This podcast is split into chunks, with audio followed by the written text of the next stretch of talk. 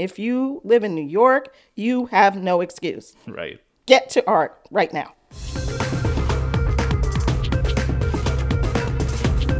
Welcome to Hyperallergic, the podcast. I'm Hrag Vartanian. This episode, we speak to curator and art historian Kellie Jones about some of the work she's been doing, particularly with African American art or art of the African diaspora. But also, we want to celebrate her new MacArthur grant. Hi, Kellie. Hi, yay!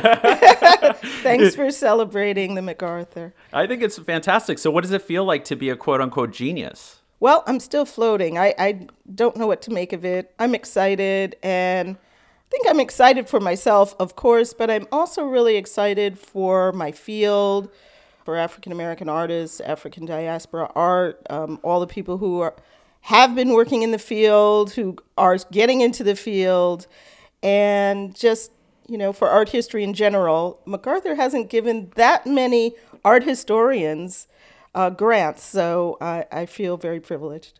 You're not a typical art historian, it seems. That's probably why. I mean, the projects you've worked on over the years, Now Dig This, was a real revelation for a lot of people about black art in Los Angeles in 1960 to 1980. Your civil rights show recently, Witness, um, that was also a revelation, I think, for some people who weren't used to thinking of art in that context, quite the way you had presented it.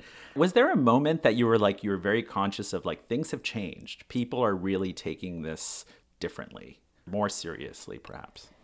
I think, you know, in the last five years, many what I call mainstream institutions have been gotten interested in the work of African American artists. The Tate, the Pompidou, the Museum of Modern Art. The Museum of Modern Art bought 12 pieces by artists who were Now Dig This. Some of them in the show, some of them were, that were not in the show, in the wake of the exhibition being at MoMA PS1. The Whitney, with their new opening, they were looking for works. The Brooklyn Museum has had a fund for a number of years to buy works, particularly of African American modernists, so not people who are working contemporarily or not even in the post World War II era, mm-hmm. but people earlier. So I, but I began to see it when it went international to the Tate and the Pompidou. Then I was like, okay, wow. Right. You know. And but your field of inquiry has also been a lot broader. It's also Latin America. It's also the African diaspora. You know, how do you see them as all sort of connected in what you do? I'm a lifelong New Yorker. Yay, New York! and I went to a public high school, now called LaGuardia School of the Arts. And I was there being an artist, even though I thought, you know, I'm not really going to be an artist because artists are broke, but I, you know, knew how to do it. So I was in this high school meeting a lot of people, such as Whitfield Lovell, my high school buddy, another MacArthur Fellow. And you were a painter in high school. Is that I, not true? Know, well, I was a painter. You know, in high school, you do a lot of things. You do ceramics, you do painting, you do collage. I, I you know, I wouldn't say I was a real painter. um, but in the art history classes there, what I noticed is that all the people of color were ancient. Now, you're sitting in a school, you're in a diverse New York City school. You know what that looks like. It's very diverse. There are people, you know, African Americans, Latinos, Asians, but nobody was in the books, the history books. Now, of course, this is many years ago in the 70s. But I asked myself, why are all the people of color very ancient? They're Egyptians, they're Aztecs. But after that, you don't see people. And and I thought this was wrong because here I am with all these people in uh, high school, but also I grew up on the Lower East Side and I grew up around a lot of artists such as Jack Whitten, William T. Williams, Melvin Edwards, Norman Lewis. I knew all these people existed. So I thought, this is wrong. Then I went to college. I really wanted to be a diplomat. Then that was kind of not working out for me. I thought, hmm, let me think of something else. So I fell back on art. But then I realized there was actually a role for people who are not artists you could be a curator. And that's really what I started out doing. But I started basically designing my own major in college by taking courses in uh, Latin American art history. I actually went to Bogota, Colombia to study and studied art history there and made my own classes up about African American artists, you know, took independent studies. I also studied in California where I was able to study some of these things and, and, and kind of make it up myself. One important class taught by a professor named Asa Davis was about the African influence in Latin America. Mm. That starts you thinking about diaspora. Right. So in college, I was already aware that what that was, and you know, learning that basically only 12% of uh, enslaved people from Africa came to this country. Mm. The rest went all over South America and the Caribbean. Right. So there's more people there than here.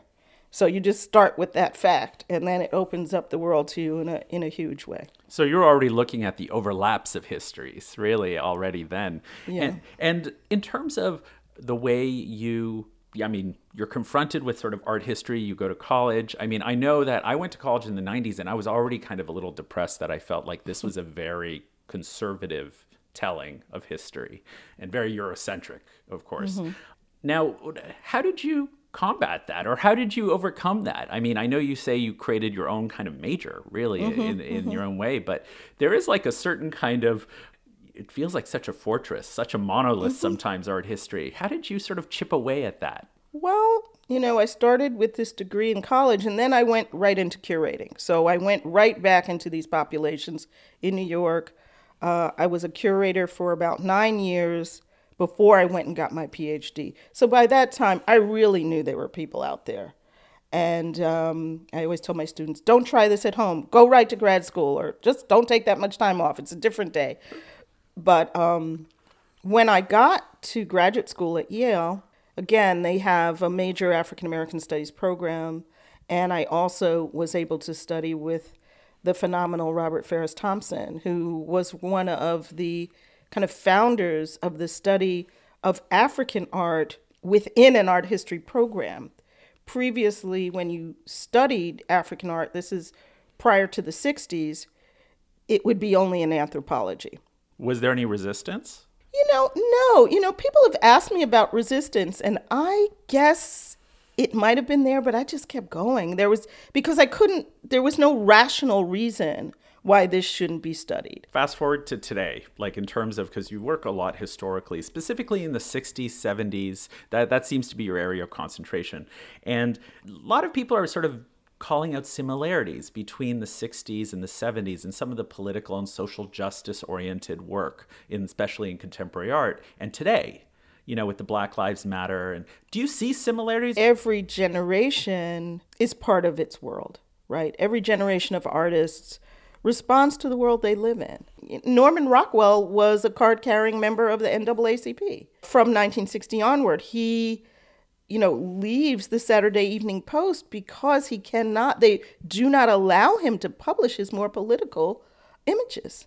And he mm. goes to look. I think today, you know, certainly a lot of artists are involved with Black Lives Matter or they are commenting even if they're not directly a part of that organization, they're commenting on um, social issues of their time. So you see somebody like a Hank Willis Thomas, whose work has always been about this type of idea mm-hmm. and violence against black bodies. So you have artists like that that are definitely responding to their time. You grew up in a pretty time that I think a lot of people idealize in this sort of East Village in the 60s and and you know there was a lot of energy it was sort of a new wave of creativity.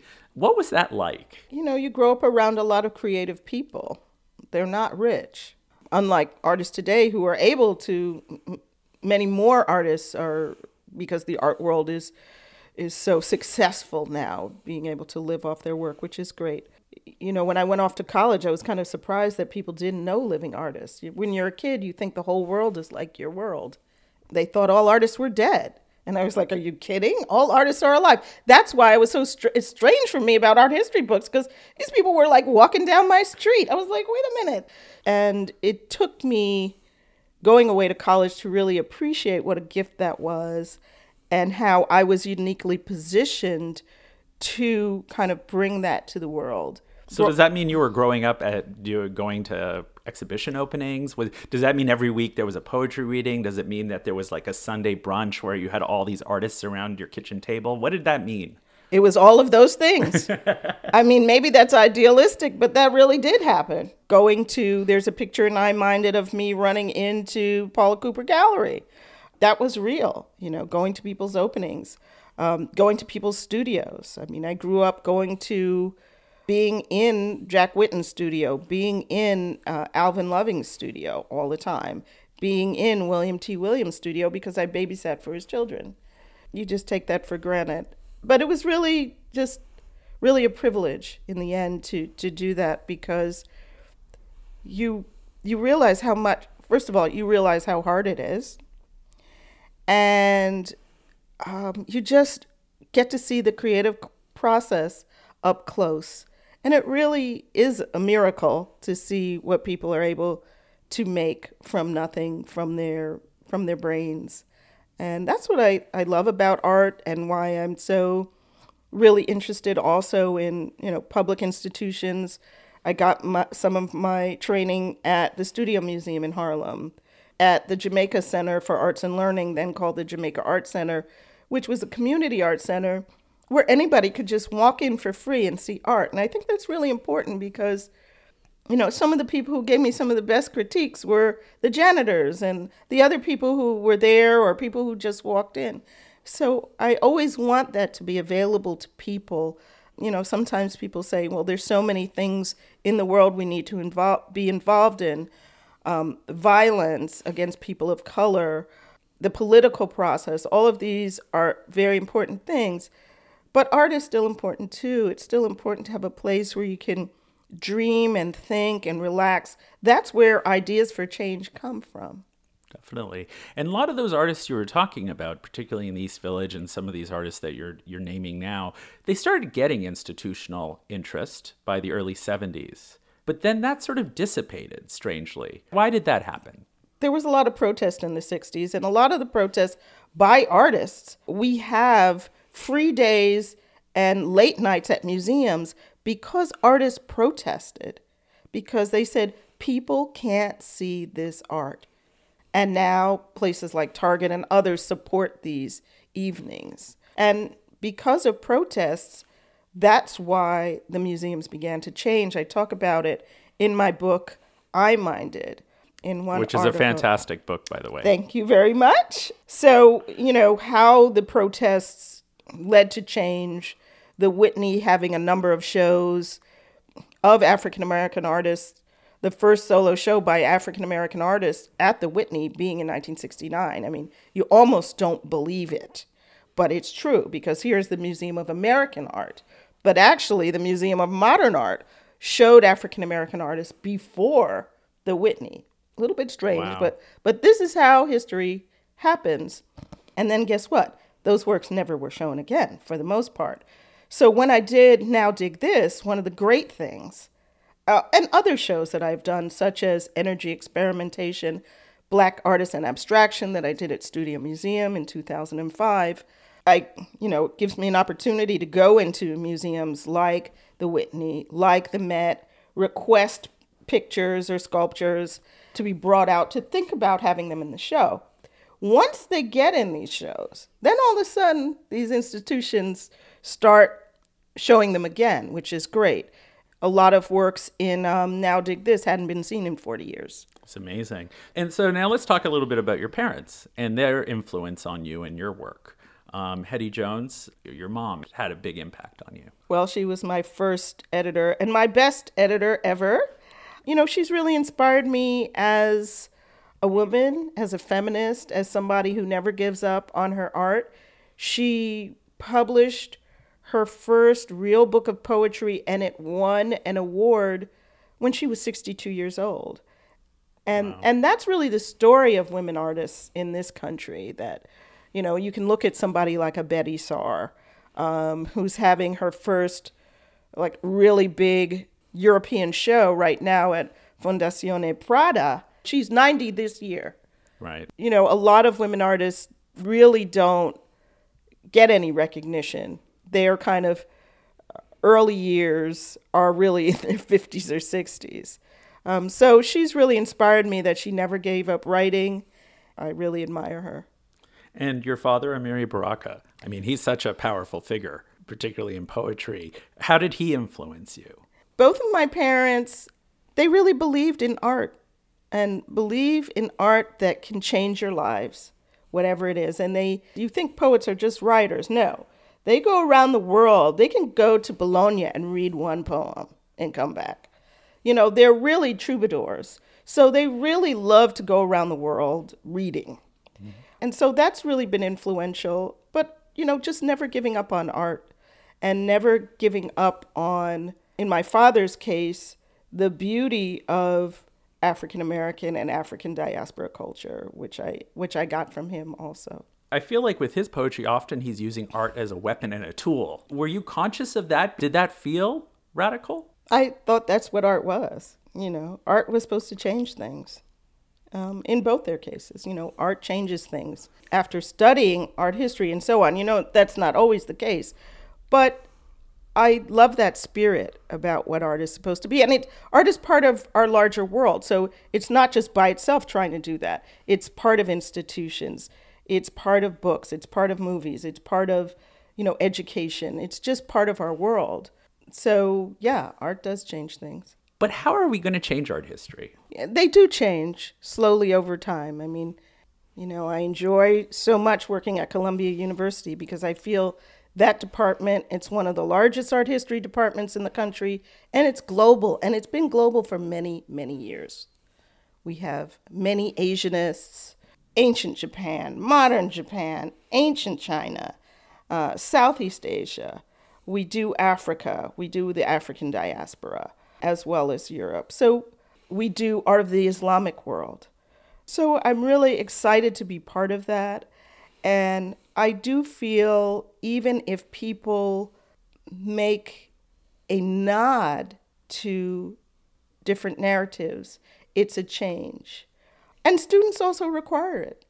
Students don't only want to learn about the Italian Renaissance, it's big, but they also want to know the breadth of that. Now I'm going to turn to your book a little bit. Okwui has a pretty big presence in your book. It feels like he's referred to again and again. Okay. And I'm kind of curious what that influence was, speaking of people who may have helped influence your thinking. Because one of the things about the book I also appreciated is there were vulnerabilities you showed. Mm-hmm. When you talk about going to South Africa and wanting to do a show about, you know, um, Saartjie Baartman, the, aka the Hottentot Venus, and sort of like checking yourself and being like, wait a minute, this was at a time where I hadn't written what Okwui had written about this topic, and and you're being very sort of self-critical in the pages, which I appreciated. But can you tell me a little bit about the influence of someone like Okwui in the field and in your work? Okwui is huge. Okwui, you know, I've known him since he got into this field, and what he's been able to do is amazing. Um, his shows are amazing. I mean, the Venice Biennale from last time was fantastic. I you agree know? with you. And he just knows how what is the topic that we need to talk about.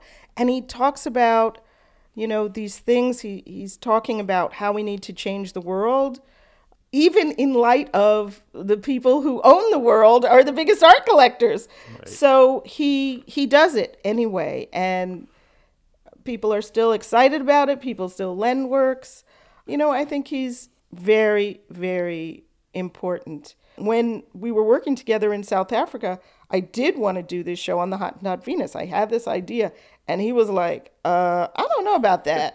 and he was right because it, at, you know, I didn't know what I was walking into. He had already been there for several months, and he had the lay of the land at that point.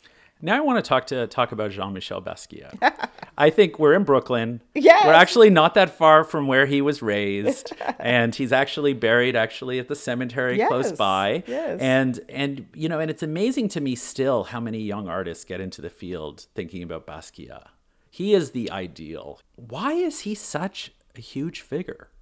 I think because he was young, you know, when he passed away, so he's still the boyish figure those works that he made have so many levels to them. Mm. Even though, you know, he's talking about things in the 80s, right? Mm-hmm. People really relate to some of the ideas. And, you know, their films that he appears in, but also about him. uh, the film that Julian Schnabel made, Right. uh, starring the great Jeffrey Wright. You know, that propelled him into a whole different level in the people's imagination definitely. That Yeah. made a huge impact. Yeah. but i mean the work itself i mean like there was a notebook show recently. I mean it, he's given a, a level of scrutiny and attention that i think a lot of artists aren't necessarily given it's amazing how many articles or books or something i'll read about these sort of aspects like sort of it's almost like some new aspect has been discovered or decoded like there Yeah. people have this sense of almost decoding basquiat Well, What- where I- does that come from part of it is because he's no longer with us and Yeah. he can't control a narrative and he's easy to control. You know, another, you know, he's the highest selling African American artist in this country. And who's the next one? David Hammons, who takes a totally different approach, right? Right. David Hammons is known for withdrawing from the art world from all this kind of attention. Mm-hmm. You know, so I think it's easy for people to do that with somebody who's who's not alive. But the paintings themselves speak to many people. They're very diasporic, you know, because here's this Haitian Puerto Rican guy from Brooklyn. right And then words. People who are into literature and words love him too because he's really a wordsmith. That's right. He really thinks semiotically. I call it the semiotic imagination of Basquiat because his way with words was incredible. Um, so there's just so much there on so many levels. When I did the Basquiat show along with Franklin Sirmans and others at Brooklyn Museum in 2005, what can you say? There were 40,000 people the last weekend. right How do you explain that? You know, and I think for me, having seen, you know, 75,000 people come to witness that people are hungry for these kind of stories that break the conservative art history. So you're not alone, right? Right. You're not yeah. alone. Yeah, no, absolutely. People well, I really mean, want that. I mean, even his grave here at the local cemetery is one of the most visited graves in the whole cemetery. I mean, Of it's just course it amazing how much of an allure he still seems to have on people's imagination. Now, where do you go to see artists? I mean, people talk about artists leaving New York, but I mean, those of us who live here know that's not necessarily true. um, so, where where are you finding that fuel to fuel your creativity? I go to museums, independent art spaces, Chelsea. Now, are these the hottest, latest? Not necessarily. That's why you need to connect with younger people because I think, you know, people who are in their 20s doing things, in their early 30s doing things, you know, they're connecting with their own cohort of people. They have a different kind of energy, you know. So I really look to a younger generation of people to tell me where to go and who to see. Otherwise, I'm, you know, there's still great things at the Studio Museum. There's great things at the Whitney, at MoMA PS1, and at MoMA, because also these institutions have changed Yeah. because also they've renovated themselves. And even something like Chelsea, which is the commercial hub, they've changed. So you can see people like Rashid Johnson, Jennie C. Jones, Fred Wilson. So I think the kind of things that we thought of as kind of out of bounds for diverse audiences or diverse artists, it's not the case anymore. That these institutions are actually seeing the light and changing. My question is how long it will last. Ah, But right. Because you've seen this happen. I've seen it happen, but you know what's different is that it's much more widespread. Right. So I don't think it's going away anytime soon. And then now you have Lauren Haynes at Crystal Bridges Museum, Right. Jamillah James at ICA LA, you know, Naima Keith, who was here, who was my great assistant on Now Dig This, was at Studio Museum in Harlem, and now is the deputy director at the California African American Museum. So this is a whole new generation of people that are not going to let things slip back. Thank you so much, Kellie, for your time. A pleasure. Thanks for listening to Hyperallergic the podcast. We're now on iTunes, so please subscribe and stay up to date on future episodes. I'm Hrag Vartanian, editor in chief and co founder of Hyperallergic. Our executive producer and editor is Gisele Rigatau. Theme music is by Garen Geikian, and our publisher and co founder is Veken Gueyikian. Thanks for listening.